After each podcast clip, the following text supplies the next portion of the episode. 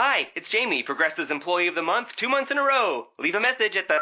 Hi, Jamie. It's me, Jamie. I just had a new idea for our song about the Name Your Price tool. So when it's like, tell us what you want to pay, hey, hey, hey, and the trombone goes, wah, wah, wah, and you say, we'll help you find coverage options to fit your budget. Then we just all do finger snaps while a choir goes, savings coming at ya, savings coming at ya. Yes? No? Maybe? Anyway, see your practice tonight. I got new lyrics for the rap break. Progressive Casualty Insurance Company and affiliates. Price and coverage match limited by state law. Blog Talk Radio.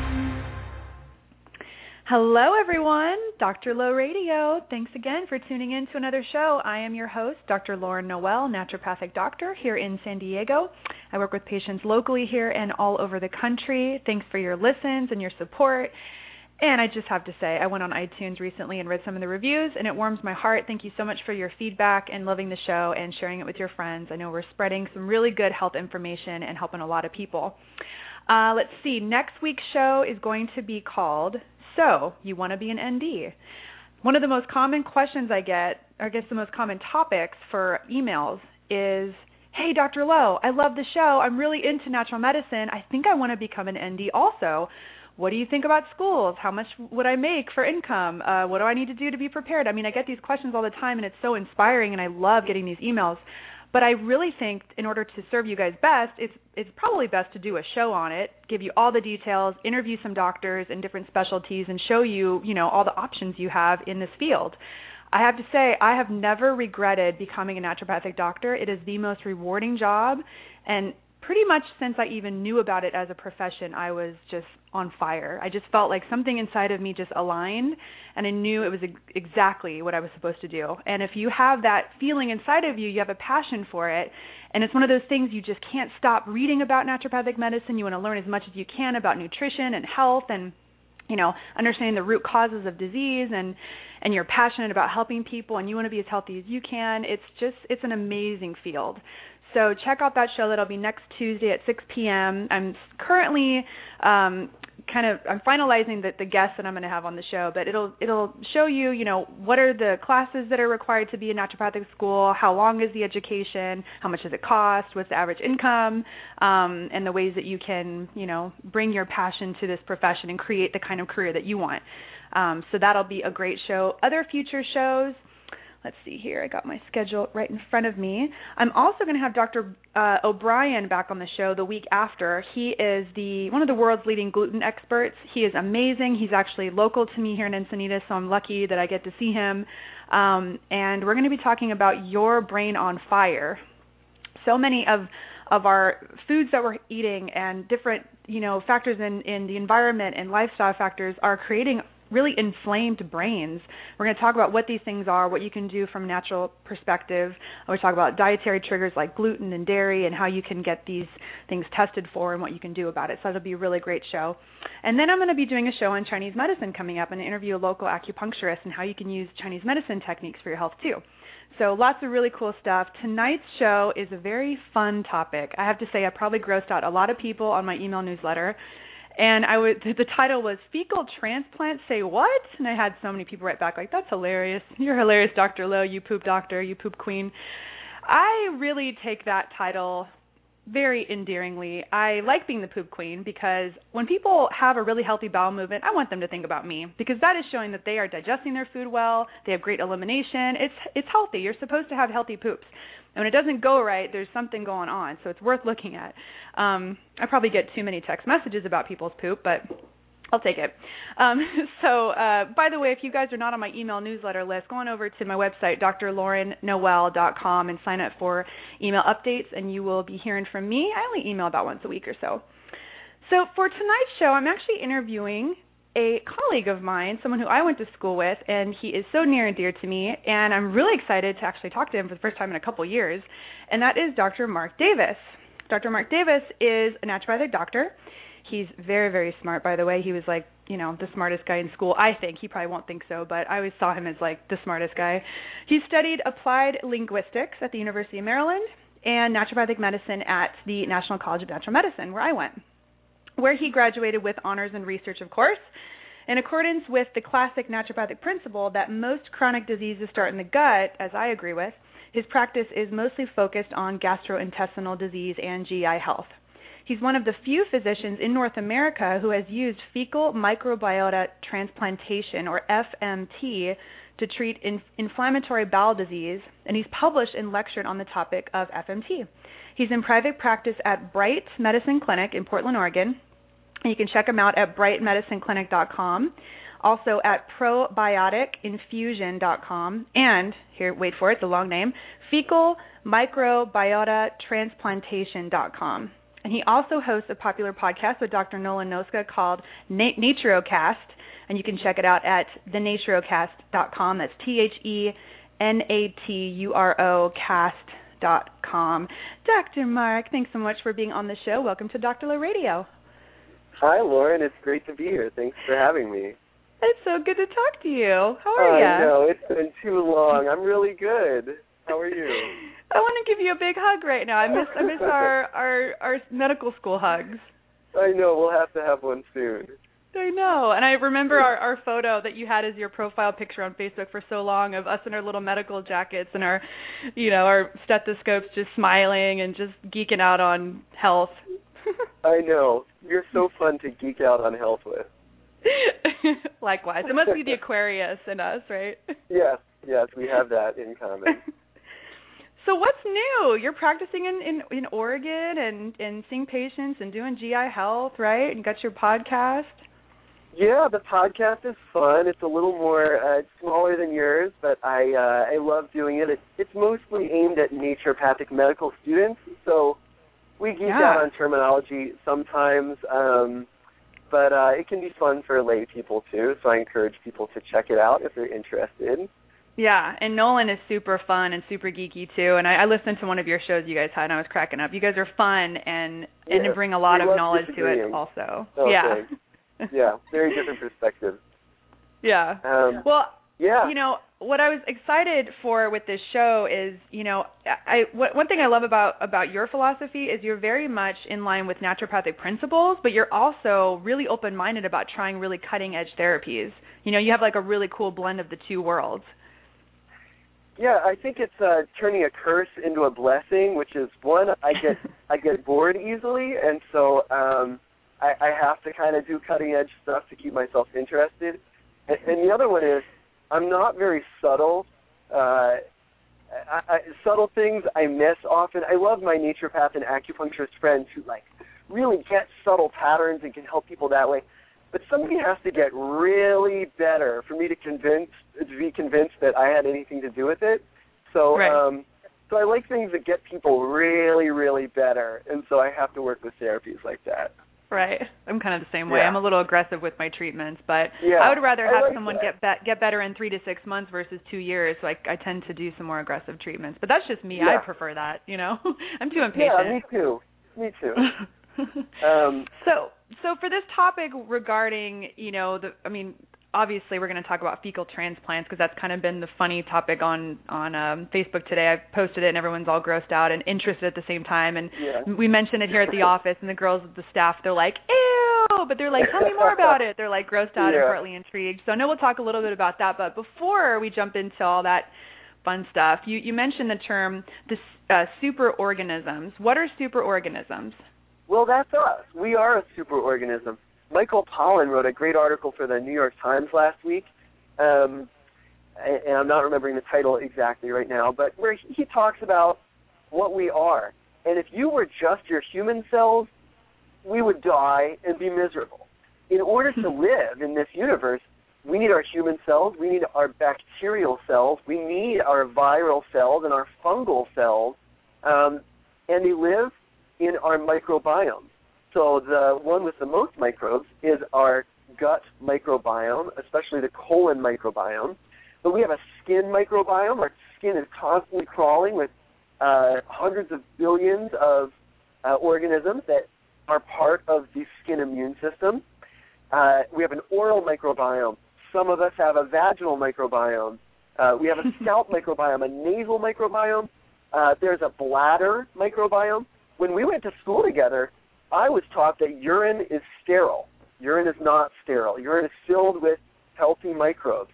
Um, Interesting. so all over, we're, we're teeming with with organisms, and uh, the balance and ratios and types and amounts of organisms we have in different places have a lot to do with our health in those areas.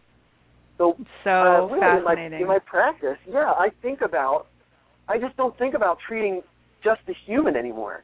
I really focus on treating the superorganism, which at this point in my practice more often has to do with bacteria or viruses or helminths or fungi than it does our eukaryotic human cells. Mhm. Yeah, we are So- ten so times more something else than us. You know, it's Well, yeah, it's so crazy. that's a, that's a little pop quiz that I give to people at lectures. I say, what percent human are we? Is it uh, 99%? Is it 90%? Or is it 1%? and so uh, I'll I'll give you a, a little moment of silence for people to guess about that. and, and the answer is D, all of the above, depending on your perspective. So um, uh, about 99% of us is human by weight. We're only about three pounds microbes if you add it all up. Uh, but if you count the total number of cells, uh, we're um, we're only 10% human. The rest of it is microbes.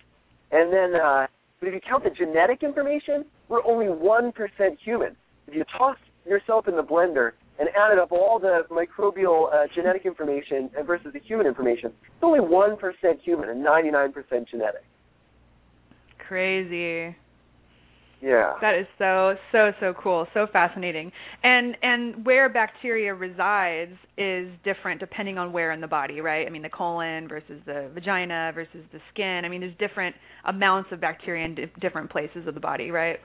Yeah, and different types. And we're at the beginning of a kind of revolution where we're learning a lot about those microbes for the first time. Uh, Mhm. PCR, polymerase chain reaction, is becoming really cheap. And so we can sequence all kinds of microbiomes. And it's like every time somebody sequences one, it's like, oh, look, there's an undiscovered bacterium that we have to invent a name for, and we don't know how it acts, and we don't know what it does, and we have to discover what kind of family it is. And uh, I think in 15, 20 years, uh, what we're discovering now is going to have the potential for huge impacts on human health. Mhm. And there's a the what is it? The Human Microbiome Project going on right now, Yeah. right? Yeah, working to uh, catalog the genetic information from our microbes, especially our gut microbes. Um, and the Human Genome Project, when they got into it, the researchers thought this is going to have huge impacts on human health. And it hasn't very much uh, for most clinicians and most patients. Um, and so the Human Microbiome Project researchers are trying to be a little more cautious in what they're promising people, but they're Right. still really excited, and so am I. And uh, already, uh, information from that impacts how I treat. Now, I use herbs, pharmaceuticals, hydrotherapy, every everything. I you know I I, I use homeopathy um, in my practice, and I use biotherapeutics too. And when I'm using those things, I'm thinking about our microbiomes, but especially when I'm using biotherapeutics. So So biotherapeutics. what is what the- are bio yeah, what are biotherapeutics for people who aren't familiar? Yeah, great. So um, I, I recommend uh, it's the uh, Biotherapeutics Education and Research Foundation, uh, or BETTER, which is a nonprofit that I have a lot of respect for, run by a medical doctor named Ron Sherman. Uh, and they're focused on biotherapeutics for health. So biotherapeutics is the use of any living organism for health. So in its most macroscopic forms, that includes uh, using horses or dogs as therapy. Turns out um, it can be useful for some people to just hang out with dogs and have that kind of interaction and pet them, and that can help with depression and anxiety and extend the lives of the elderly. Um, and it includes bee venom therapy, which I learned a little bit about from Dr. Russell Marz Mhm. and uh, it includes uh, probiotics. Using probiotics at any time is an example of a biotherapeutic. It includes the use of therapeutic maggots and leeches. Speaking of ew, Uh, you can you can buy medical maggots. In fact, they're covered under Medicaid, Medicare uh, to debride festering wounds, and they're amazing at it. Um, wow. Yeah, and it includes the use of phage, which I've used uh, phage a couple times, which is a type of virus that inhabits bacteria, and so you can give people phage and you can give them this concentrated virus that only inhabits a particular type of bacterium to try and affect the amounts of that bacterium. Wait, what kind of virus is it? So they're called bacteriophages. Um, oh, and, phage. Uh, okay, yeah, got phage. it. I thought you said yeah. sage as in like the the herb. Okay, sorry. Oh yeah, no, yeah. Got it. Okay. Um, yeah, and it's produced. Uh, it used to be produced by Bristol Myers Squibb and other pharmaceutical companies. Now it's mostly just produced in uh, the country of Georgia. Um, yeah, and it, it's used to for antibiotic-resistant bacterial infections in that country a lot. mhm. Um, Saccharomyces boulardii, I'm sure you're familiar with, and that's Mhm. an example of a fungal biotherapeutic because that's a form of yeast, therapeutic yeast. And uh, helminthic therapy. Are you familiar with that at all? Using parasites. I remember you were totally geeking out on that when we were in uh, our microbiology class, you know, and everyone's Yeah. like, "No, no, that's crazy." And you're like, "No, let's talk more about it. Let's talk about I using know. parasites." I geek out on it now. I actually um, am very happy to say I, I have my first patient now who's intentionally infected with Necator americanus, the human hookworm, um, and uh, and we'll see how he does with that. It's uh, a long-term therapy. I won't expect him to see benefit for six months minimum, uh, but there's potential for him to see a lot of benefit after that time, or maybe even beforehand. Wow. Now, is that for the purpose of uh, like TH17 action? I remember we were talking about, Yeah. you know, the the the different branches of the immune system and used for autoimmune and right? You are such a genius with the TH uh, different aspects of it. The, I don't really even understand TH17 personally, but TH3, uh, and nobody really knows the mechanisms by which these helminths work. Um, but uh, we know there's at least some activity of TH3, and when you have a Hmm. robust TH3 reaction, then out of control uh, TH1 and TH2 reactions uh, can become more in control. Okay. So for our listeners who are like, what the heck are they talking about? So TH1 and TH2 are the are two main branches of immune function, and in some autoimmune conditions, you can have one that's elevated, and in other autoimmune conditions, you can have the other one that's elevated. And so that's Yeah. why we look in naturopathic medicine. We use immune modulating kinds of therapies like certain herbs and nutrients that help to balance out the branches. And what you're saying is that the TH3, if one of the TH1 or 2 is crazy out of balance, then it helps to basically bring that back into balance, right? Yeah, and um, Okay. it's another relatively new therapy that uh, we're still still learning a lot about, and I still only have a very rough sense of who will benefit from it or who won't Mhm. benefit from it. So, um, uh, but but generally, the people who have potential to benefit from it are people with autoimmune or allergic disease. Mhm. Got it. Okay. What else? Well, I wanted to plug before we get into the fecal transplant uh, issue, which I love talking about. I wanted to plug a book uh, that came out last year, and it's called "An Epidemic of Absence: A New Way of Understanding Allergies and Autoimmune Disease."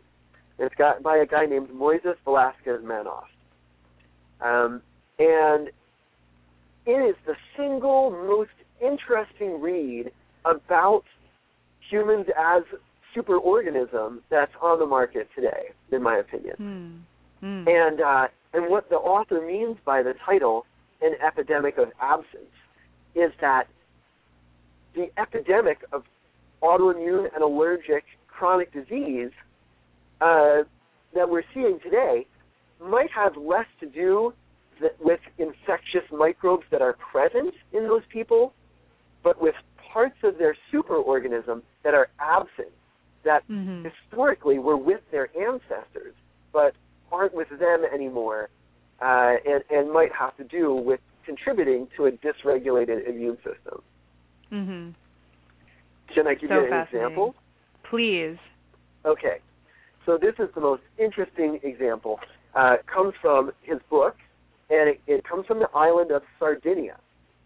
Sardinia is an island uh, off the coast of Italy, and um, Shakespeare, I think, referred to it as uh, an, an island of uh, uh, some kind of island wasteland or something like that, because it is uh, a very low land, very um, low topography, and so there are a ton of mosquitoes, and so there's a ton of Plasmodium uh, falciparum, the causative organism of malaria. Mm. Um, so for all time, there's a very high incidence of malaria in Sardinia, much more than in mainland Italy. So uh, for hundreds of years, many generations, Sardinians have been evolving with Plasmodium falciparum uh, as part of their microorganism, part of their superorganism, uh, part of their microbiome, and um, uh, and so they've developed an immune system which is ready to cope with malaria. Um, Wow. And since people have been looking at it since the early 1900s, Sardinians have had an average incidence of uh, multiple sclerosis and autoimmune diseases in general. About two for every 100,000 uh, people in Sardinia and in most of the world has multiple sclerosis. Now, in the 1950s, the Rockefeller Foundation comes in, and they want to do good works in there uh, in Sardinia, and they say, you know what we're going to do? We're going to get rid of all these damn mosquitoes and uh, and get rid of this malaria. And they launch a very effective mosquito eradication program in Sardinia, and uh, mosquito levels drop dramatically. Uh, malaria levels drop dramatically, and since that time, there's been an abrupt increase in the incidence of malaria. It it doubled, and then almost doubled again into the 1990s. So instead of Hmm. two per hundred thousand, it's about seven per hundred thousand. Pretty much the highest in the world. Hmm. And the theory behind that is that Sardinians tend to have an immune system which is primed to be, well, what would be hyperreactive in other parts of the world, uh, but to have a very strong reaction to relatively minor things, which keeps people a little bit more defended against malaria. Um, Mhm. But in the absence of malaria, that that immune system gun is primed and it is firing, and it ends up firing on our own brain cells and on other parts of us that make them prone more prone to other kinds of autoimmune disease as well. And that's Hmm. the story of Sardinia. So they they got more malaria or they got more autoimmune diseases? Uh, they've always had more malaria, and when they Okay. got less malaria, instead what they got is more autoimmune diseases and Okay, more uh, more multiple sclerosis specifically. Interesting. Yeah. So, what's behind this huge boom that we can track in uh, increase of autoimmune disease and allergic disease in the developed world? It's not specifically in most places the absence of malaria, but could Mhm. it be the absence of hookworm, of Hmm. uh, of whipworm, of uh, other bacteria like Faecalibacterium, uh, Faecalibacterium prausnitzii, uh, of lactobacilli in fermented foods. Um, c- you know, is that part of what's going on for us? I, I think Mhm. more and more that that is the answer, and so that's why I I think about people's microbiomes a lot when I'm treating them.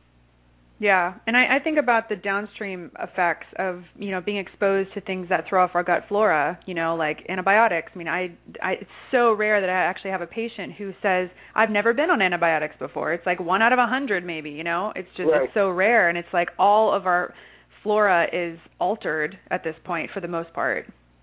Yeah, and we have clear evidence now from the recent literature that uh, children who are exposed to more antibiotics as adults have a significantly increased chance of having uh, inflammatory bowel disease, which I treat Mhm. a lot at this point in my Mhm. practice. And Mhm. um, so that just makes us think that a big causative factor in inflammatory bowel disease and other conditions is a disordered colon microbiome. Mhm. Yeah. So, what are the main things, in your opinion, that, or that you know in the literature, really, that alters the microflora, you know, the healthy microflora throughout the body in various parts of the body? Well, some of those things we've been altering as a culture for generations now, and it's hard sometimes to make individual interventions that can make a difference. Uh, for example, in uh, 1910, uh, 90% of people in Florida had the human hookworm on testing.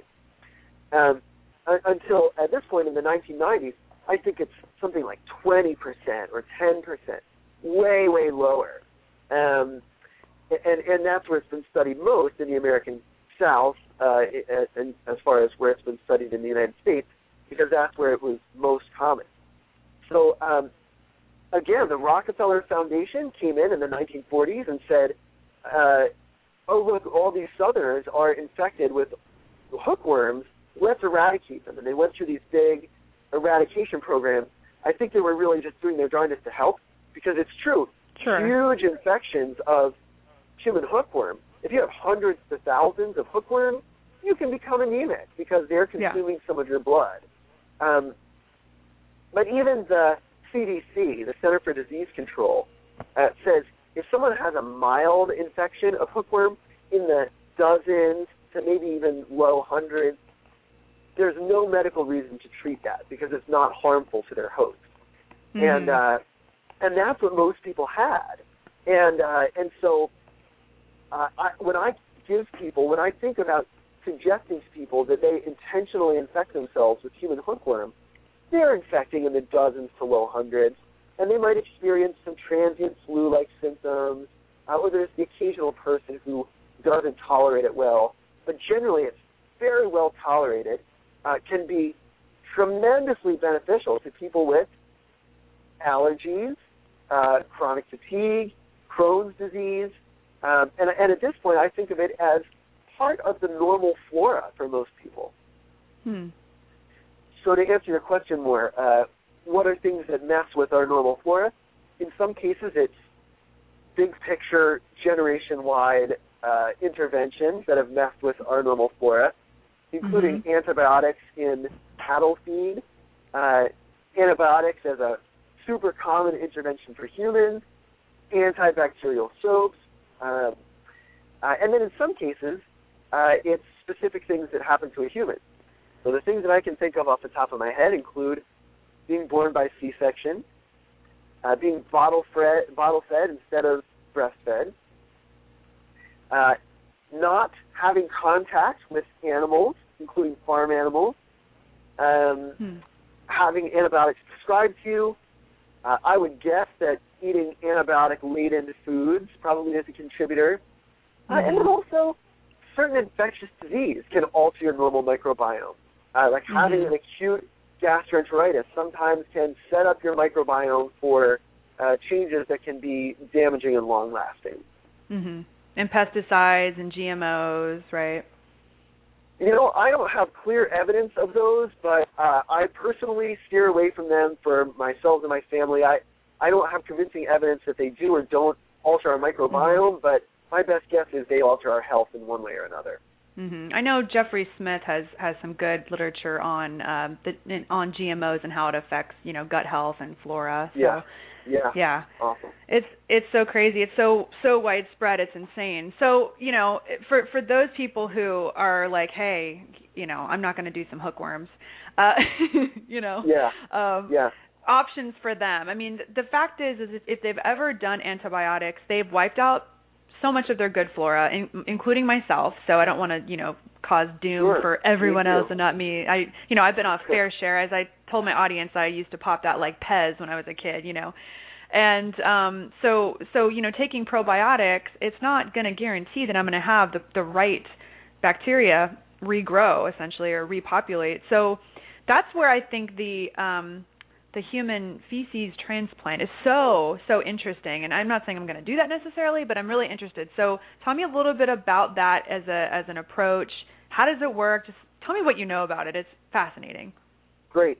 Yeah so um, uh, if you're taking an over-the-counter probiotic that might have lactobacillus or acidophilus, might have Saccharomyces boulardii, or even E. coli Nissle 1917.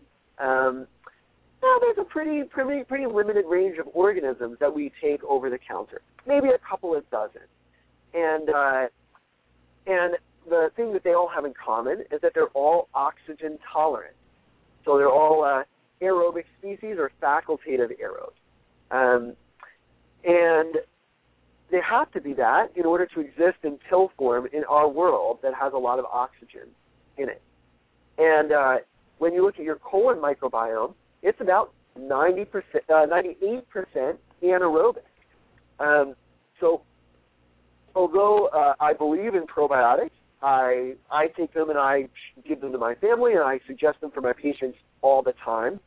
Uh, there's a limited ability there to uh, replenish um, your normal colon flora.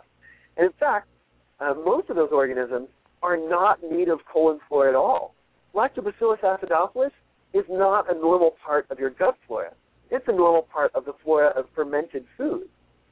And uh, I tell people all the time that if you think of your intestinal microbiome as a, an ecosystem or a community or a neighborhood, Lactobacillus acidophilus is like a friendly stranger that comes through town and picks up litter and pets the dog and gives, gives people hugs and then leaves again. Like the Lactobacillus acidophilus, it pretty much doesn't stick around in there, but it's really nice and helpful while it's there. Mm-hmm. Um, and sometimes for people with mild digestive complaints, that is all they need. I've sometimes given probiotics as a solo intervention and had people benefit, and that was that was it. That was all they needed. Mm-hmm. Um, again, another intervention I sometimes give is just demulcent herbs, slippery elm or marshmallow or licorice, uh, as a cold infusion overnight and taken on a daily basis for some weeks to months. Sometimes is the only intervention that people with mild GI complaints need to have a long-lasting good uh, benefit. Mm-hmm. Um, but for some people, the the actual cause of their their disease or their problem is about anaerobic organisms that are missing or anaerobic organisms that are present and causing harm. And for those mm-hmm. people, it is really, really hard to intervene with uh, with probiotics or herbs, in my opinion. Mm-hmm.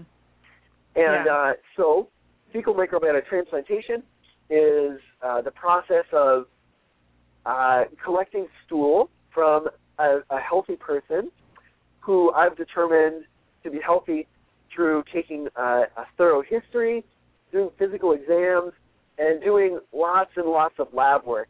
Even for people who appear to be very healthy, we test their blood and their stool for dozens and dozens of organisms that theoretically could be harmful if they were passed on.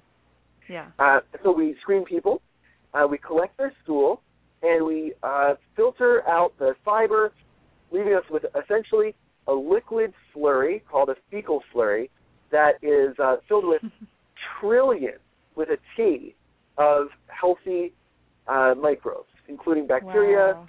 and viruses uh, that are absolutely essential for health in some people's cases.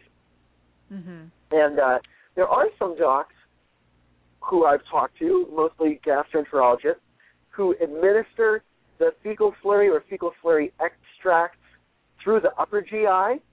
They either give it through nasogastric tube or in capsule form if it's been spun down and the bacteria has been isolated. Uh, and that can be valuable. Uh, either of those approaches has been shown to cure antibiotic resistant C. diff colitis in most cases. Uh, but there's potential for harm there. You're taking organisms that belong in the colon and you're exposing the esophagus, uh, the stomach, well, not the esophagus necessarily, but the stomach and the small intestine to those organisms where perhaps in the future uh, they, they could grow. The wrong kinds of organisms could, could grow. Uh, so Uh, most docs administer it through the lower GI, through colonoscope, or through enema. Mm-hmm. And that's what I do. I administer it via enema. And uh, uh, in some cases, it doesn't help people at all. In some cases, it helps some or a lot. And in a significant portion of cases of inflammatory bowel disease in particular that I work with, uh, it can be a life changer. It can turn mm-hmm. people's lives around. Um, and that's when it's really gratifying to work with and when I'm really convinced that I'm doing something. That is so, so interesting. And is it a one time thing? Is it a numerous treatments for months? I mean, what's the frequency look like? So from uh, for C. diff colitis, which I've treated a handful of cases of antibiotic resistant C. diff colitis, it's anywhere from one to five infusions at the rate of one infusion per day. Uh, I've cured people in as little as one infusion, and in some people I've I've had to administer as many as five. Um, and in one patient so far, we're still working together. I have not yet managed to cure her of her C. diff colitis. She also has had IBS for many years and has a something called microscopic colitis, so she's a little bit complicated. Uh, mm-hmm. Uh, and then with most other chronic disease, I start with a baseline of 10 days at one infusion per day, uh, and that's a, a, retention enema that's intended to be uh, held in the rectum for four to six hours. Um, and in uh, some cases, I've used up to 30 or 40 infusions to be able to get a durable response uh, that seems long lasting. And in some people, uh, I even keep them on. I've had to keep them on a uh, a maintenance dose of once a week or so, and have not yet been able to, or have not yet decided to take them off that dose because uh, I, I think there's a chance that they could come out of remission if they if they went off at this time. Mhm. So, I mean, hey, if someone has inflammatory bowel disease, they, you know, and they pretty much the only option with conventional treatment is immune suppressant corticosteroids. You know, I I think a fecal transplant sounds pretty good, really. Yeah, people talk about the yuck factor, and uh, there was a group at the University of Chicago that did a study where they interviewed people with ulcerative colitis or parents of kids with ulcerative colitis, and they said, "Well, what do you think about this therapy? Is it too yucky?" And they all said, "You don't know what yucky is until you've had ulcerative colitis." Um, right. You know, five, ten, twenty urgent, watery, bloody bowel movements a day is yucky. It really, really decreases your quality of life, and it makes you think of yuck in an entirely new way. Um, right. And and that's what people with inflammatory bowel disease or C. diff colitis can be really, really decrease your quality of life, and uh, and a poo transplant starts to seem not so yucky anymore after that. Right.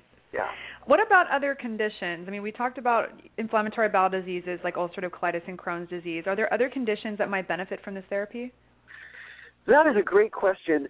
The doc who's published more about this than probably anyone in the world is an Australian gastroenterologist named Tom Borody. And he's treated uh, well over a thousand individuals over the past decade uh, with, with antibiotic resistant C. diff colitis, with uh, inflammatory bowel disease, and he's also treated a lot of people with chronic constipation. He said to me on the phone once, at this point, I don't think that chronic constipation has anything to do with diet or lifestyle, because I can pretty much always reverse it with fecal microbiota transplantation. that was my Australian accent. Thank you very much. That was amazing. I didn't even know that was you on the phone anymore.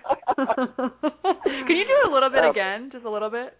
I can pull out another one later, another one of my favorite quotes. Okay. I'll do it now, which is that he gives everyone he treats with chronic disease uh, seven to ten days worth of vancomycin and rifampin and metronidazole. And so huh. when I started doing this, I I asked him, uh, well, what about your patients who decline the antibiotic pretreatment? Do they still have good outcomes, or they do not do well? And he said, and by the time people get to me, they're so desperate, they'll do anything I tell them to. I've never had somebody decline antibiotic pretreatment. thank you, thank you. Uh, so he so he doesn't rely only on the the fecal transplant. He does antibiotic pretreatment and then basically recolonizes it. That's right. right. He he does a whole program where he uh, restricts fiber for at least two weeks. Because fiber, by definition, is chains of carbohydrates that humans don't produce the enzymes to break down, but our colon flora do. So fiber is food for colon flora. And uh, so he restricts fiber for at least two weeks. Uh, he gives seven to ten days worth of three very strong, relatively broad spectrum antibiotics, uh, and then he gives a big dose of polyethylene glycol, which is an osmotic laxative that makes people have strong watery diarrhea.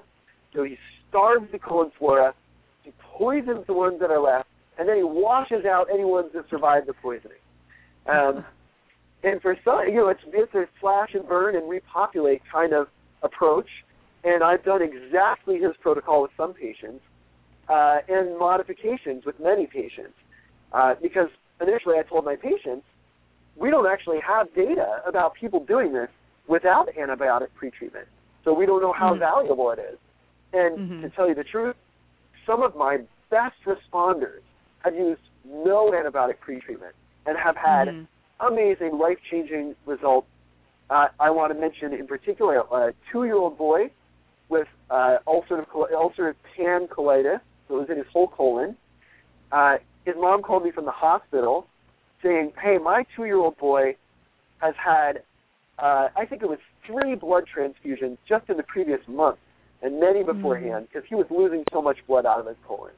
He said Mhm. that our doctors are uh, suggesting we surgically remove his colon uh, because at that age, it's hard to say if it's ulcerative colitis or Crohn's disease. Sometimes, Mhm.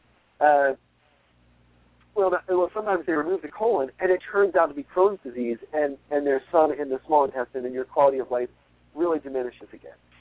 Uh, but they were saying, let's remove the colon, and she said, is there anything to do to save my little boy's colon?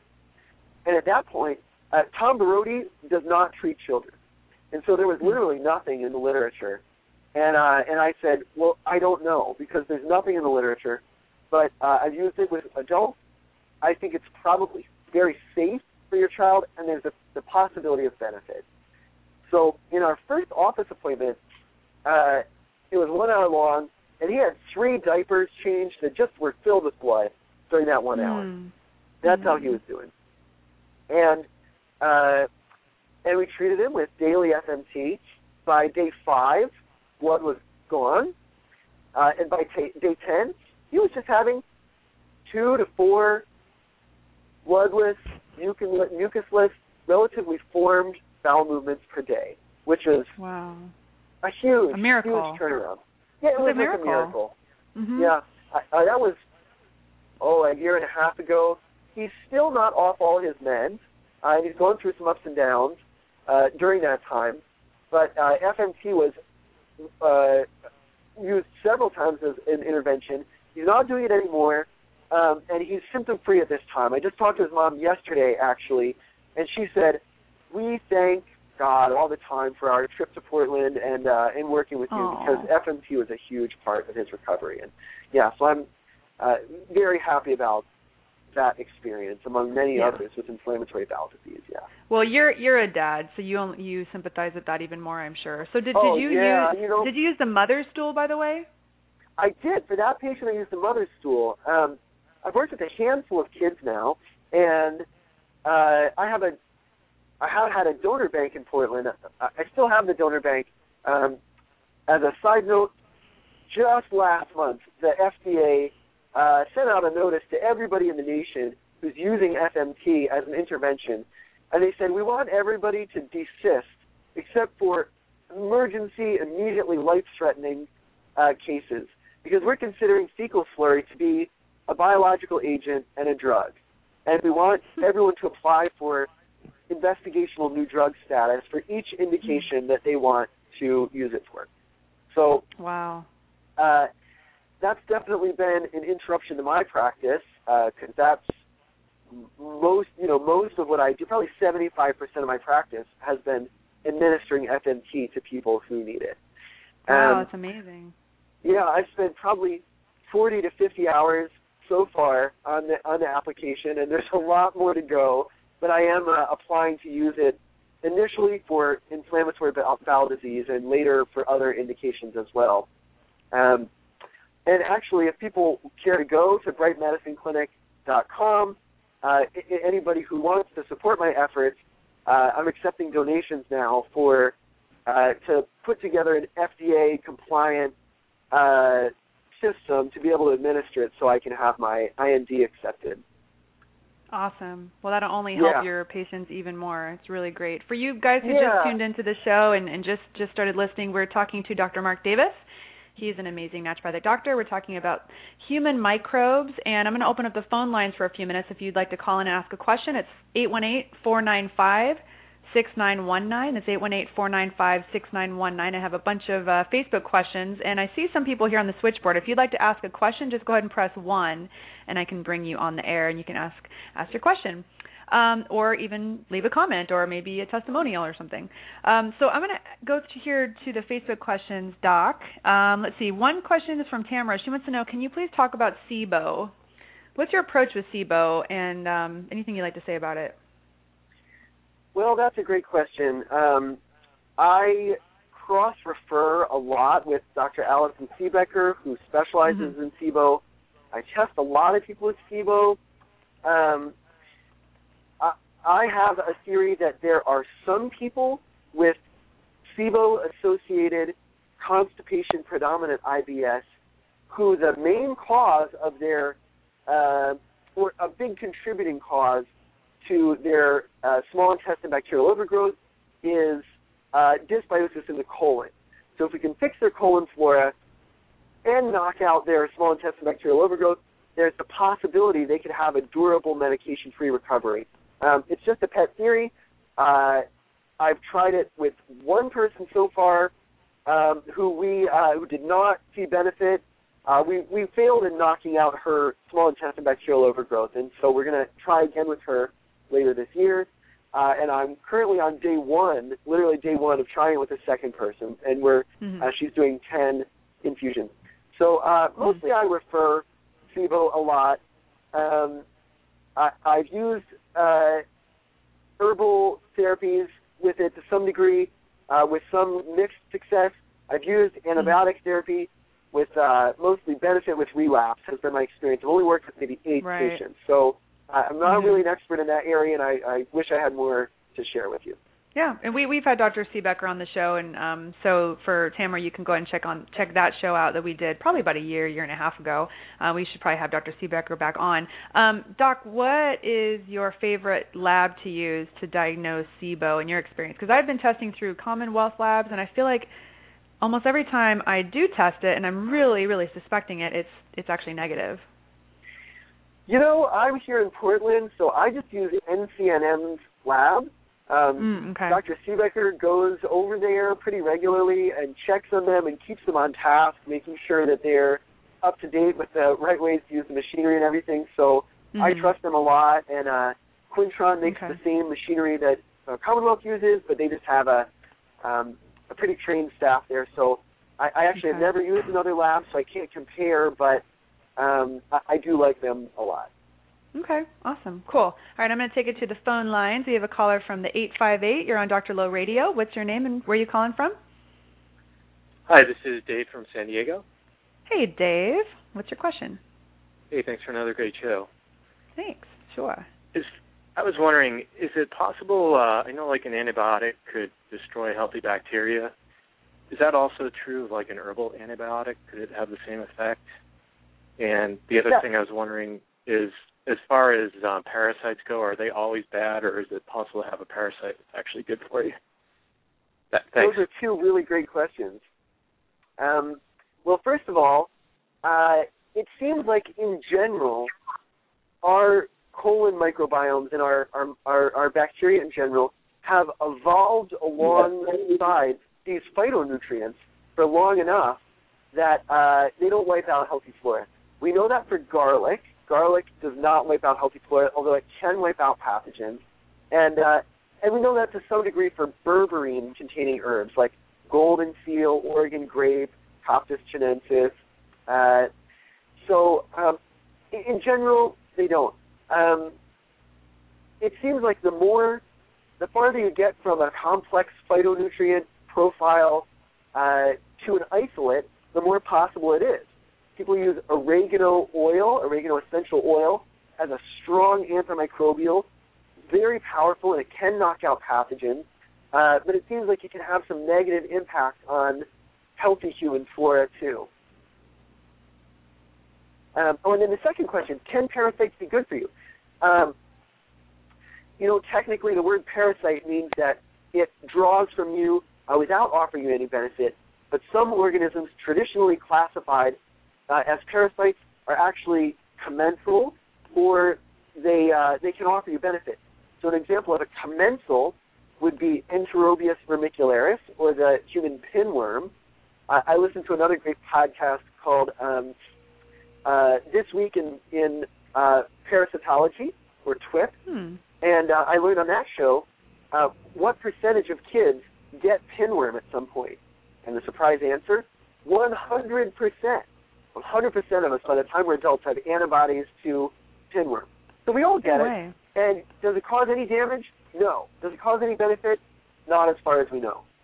Other organisms like human pinworm or uh, I'm sorry, human hookworm or human whipworm seems like they can offer really significant benefit to some people, and that's why I recently suggested to a patient that he intentionally inoculate with uh, human hookworm, and uh, and I, I I expect that he'll see benefit from it.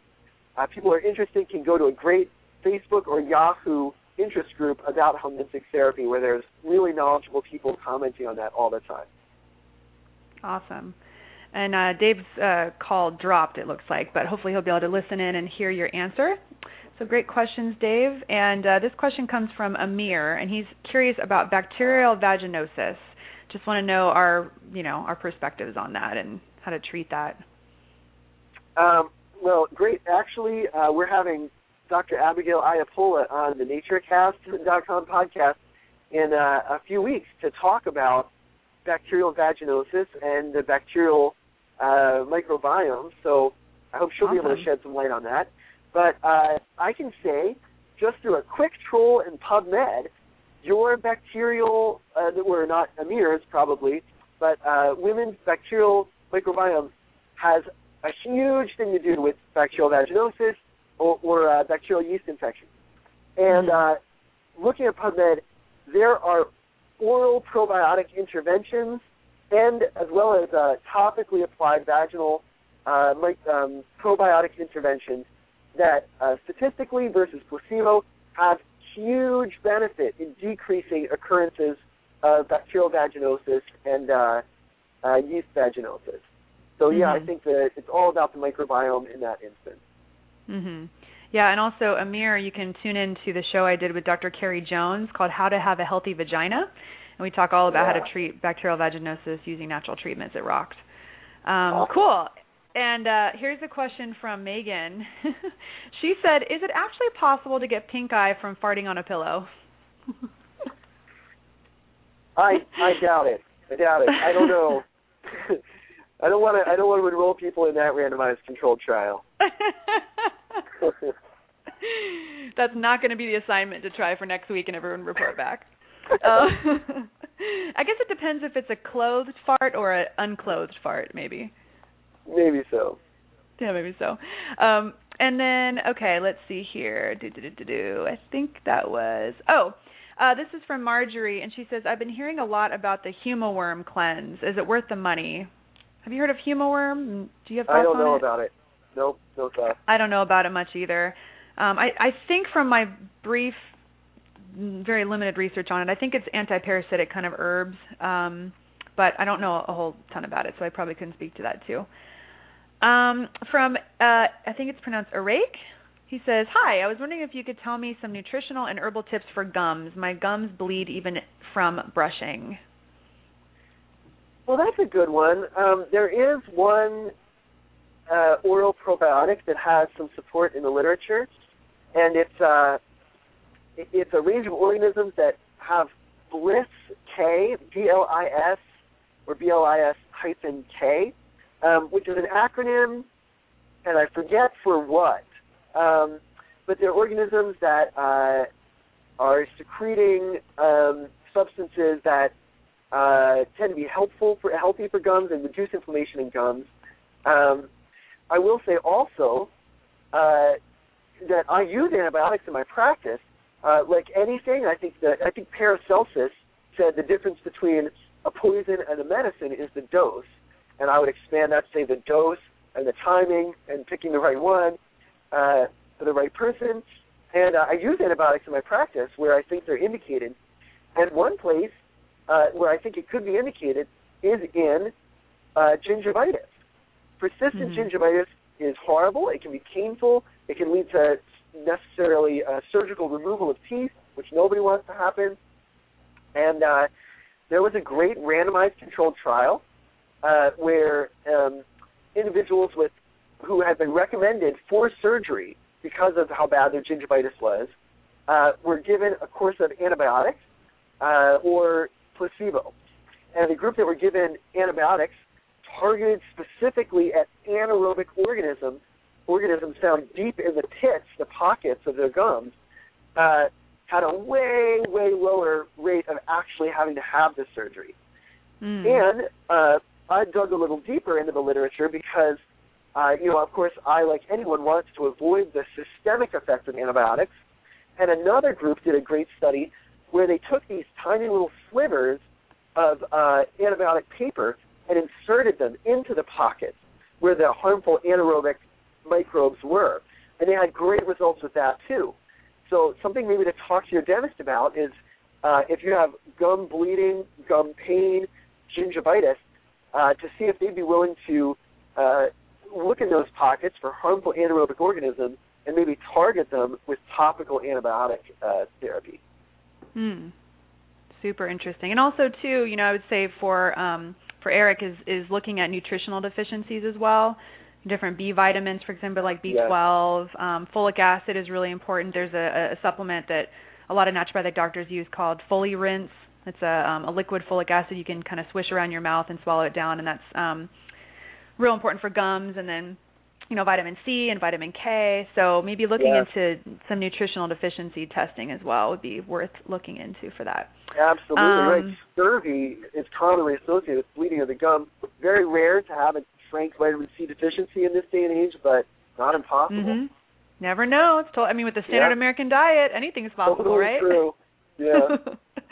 um, and okay, this question is from Ted. He wants to know what are your thoughts on blood tests for candida? If you get one, is there a specific one you can recommend? I don't use blood tests for candida. I, I just um, either use stool cultures or stool PCR uh, that's looking mm-hmm. for genetic uh, for DNA from candida, and those are the two ways that I evaluate the levels of candida in people's gut. Mhm. Yeah, same here. Yeah, I mean generally if you're going to show positive on some candida blood testing, you're going to be probably pretty sick and probably in the hospital. so, um, I'm assuming if Ted's writing to us from his computer, he's probably not in that case in that uh, population. Um, cool. And then a uh, question for you too. What what's your favorite probiotic to recommend? Just kind of general, you know, digestive support that has like a nice blend of all different kinds of strains of bacteria. That's a great question too, and um, that is way more in the art of science, um, so the mm-hmm. art of mm-hmm. medicine than the science of medicine at this point. And I mostly suggest that people just be detectives and try out different kinds and see how they feel. Uh, I right. think there's actually more people having negative reactions to probiotics than we know about because uh, there haven't been a lot of uh, large randomized controlled trials looking at it. Um, but I've had patients who've had apparently negative reactions. Um, personally, a one that I feel really good on is uh, the new chapter or new mark. It's a mm-hmm. lot lower um, dose uh, in terms of the number of billions of colony forming units than a lot of other probiotics. Uh, but I really think I feel good on it, um, and that's what I share with my family too. But I use lots of other ones. I use the uh, the PB8, and I use Klaire Labs. I use VSL number mm-hmm. three. I use the um, the HMS product. Um, kind of all depending on what's going on with a particular individual. Right, same. Yeah, I've been using Strengthia from Apex and Orthobiotic powder from Orthomolecular and Klaire Labs, love them, and I just get you know varying results with depending on the patient. So I think it's all very individualized. Yeah. Um, this question comes from Kira, and she said, "Is it bad to have sex after you poop?" um, well, there is something called sexual hygiene. Um, that sounds like would be a fun show for you to have one. And um, uh, so you don't want to have fecal residue uh, on the anal or perineum when you're having sex, and you don't want to have anal sex followed uh, by uh, vaginal sex without any cleansing in between. Uh, but otherwise, should be fine to take a poo and then uh, have fun together. And please just pee after. yes, excellent. Yeah. Um, okay, and then a couple last questions here, if you don't mind. I know we're running over time a little bit. Do you have a couple more minutes? Yeah, I'm, I'm, I have as much time as you need. Awesome. So this is from Megan. She said, um, "What kind of bacteria is associated with ingrown hairs? What can I do?" I don't remember. I think that's staph uh, yeah. dermatitum or something, folliculatum Yeah. or um, That's what I'm thinking too. yeah. And uh, what can you do about those? Uh, you know, I don't actually know. Do you have any insights into that, Dr. Lo? Um, I would say for one, just a really you know clean, clean uh, razors. I would say um, maybe using some coconut oil just because it's so antimicrobial. And then also too, I know that there there's actually some probiotic soaps um, and probiotic lotions. I don't know if I can remember the exact brand. I remember they had that at some of the um, you know medical conferences. So that's something worth looking into. Maybe just some probiotic uh, lotions and soaps.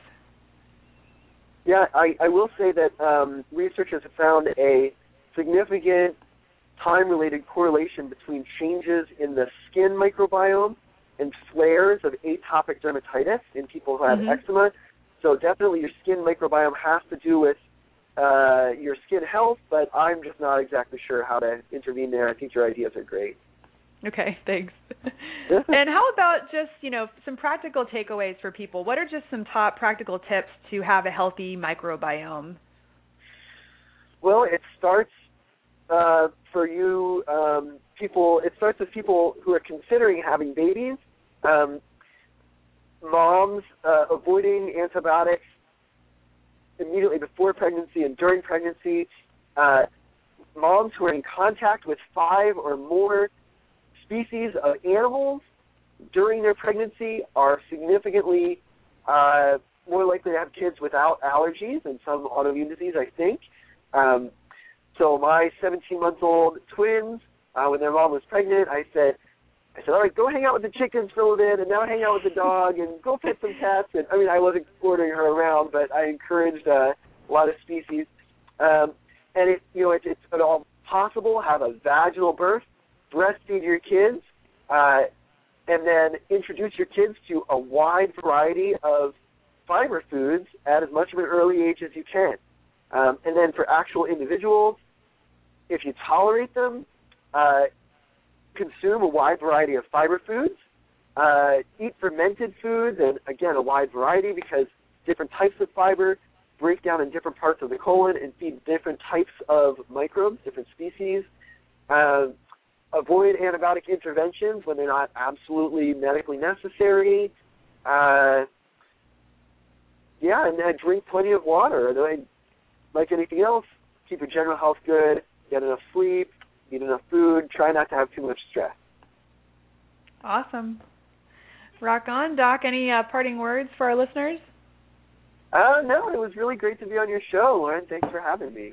I know It's a it's a joy to have you, and I hope we can uh, hang out sometime in the near future. You can come down to San Diego, or I can hang out with you up in Portland, and we can catch up. Oh, that sounds great. Yeah. So our listeners can learn more about you at brightmedicineclinic.com. Yes. Very cool. And then your your podcast is thenaturocast.com, right?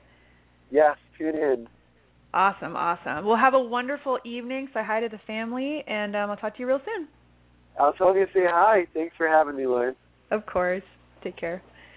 Bye. Uh, All right, guys, that is the show. Thank you for tuning in. I loved that show. That was like in my top 10 for sure. That was awesome. So much fun. Of course, I love talking about anything poop related, as you guys know, and um, I think that's going to help a lot of people. And of course, guys, if you're dealing with some real difficult digestive things, I mean, look up Dr. Mark. He's amazing.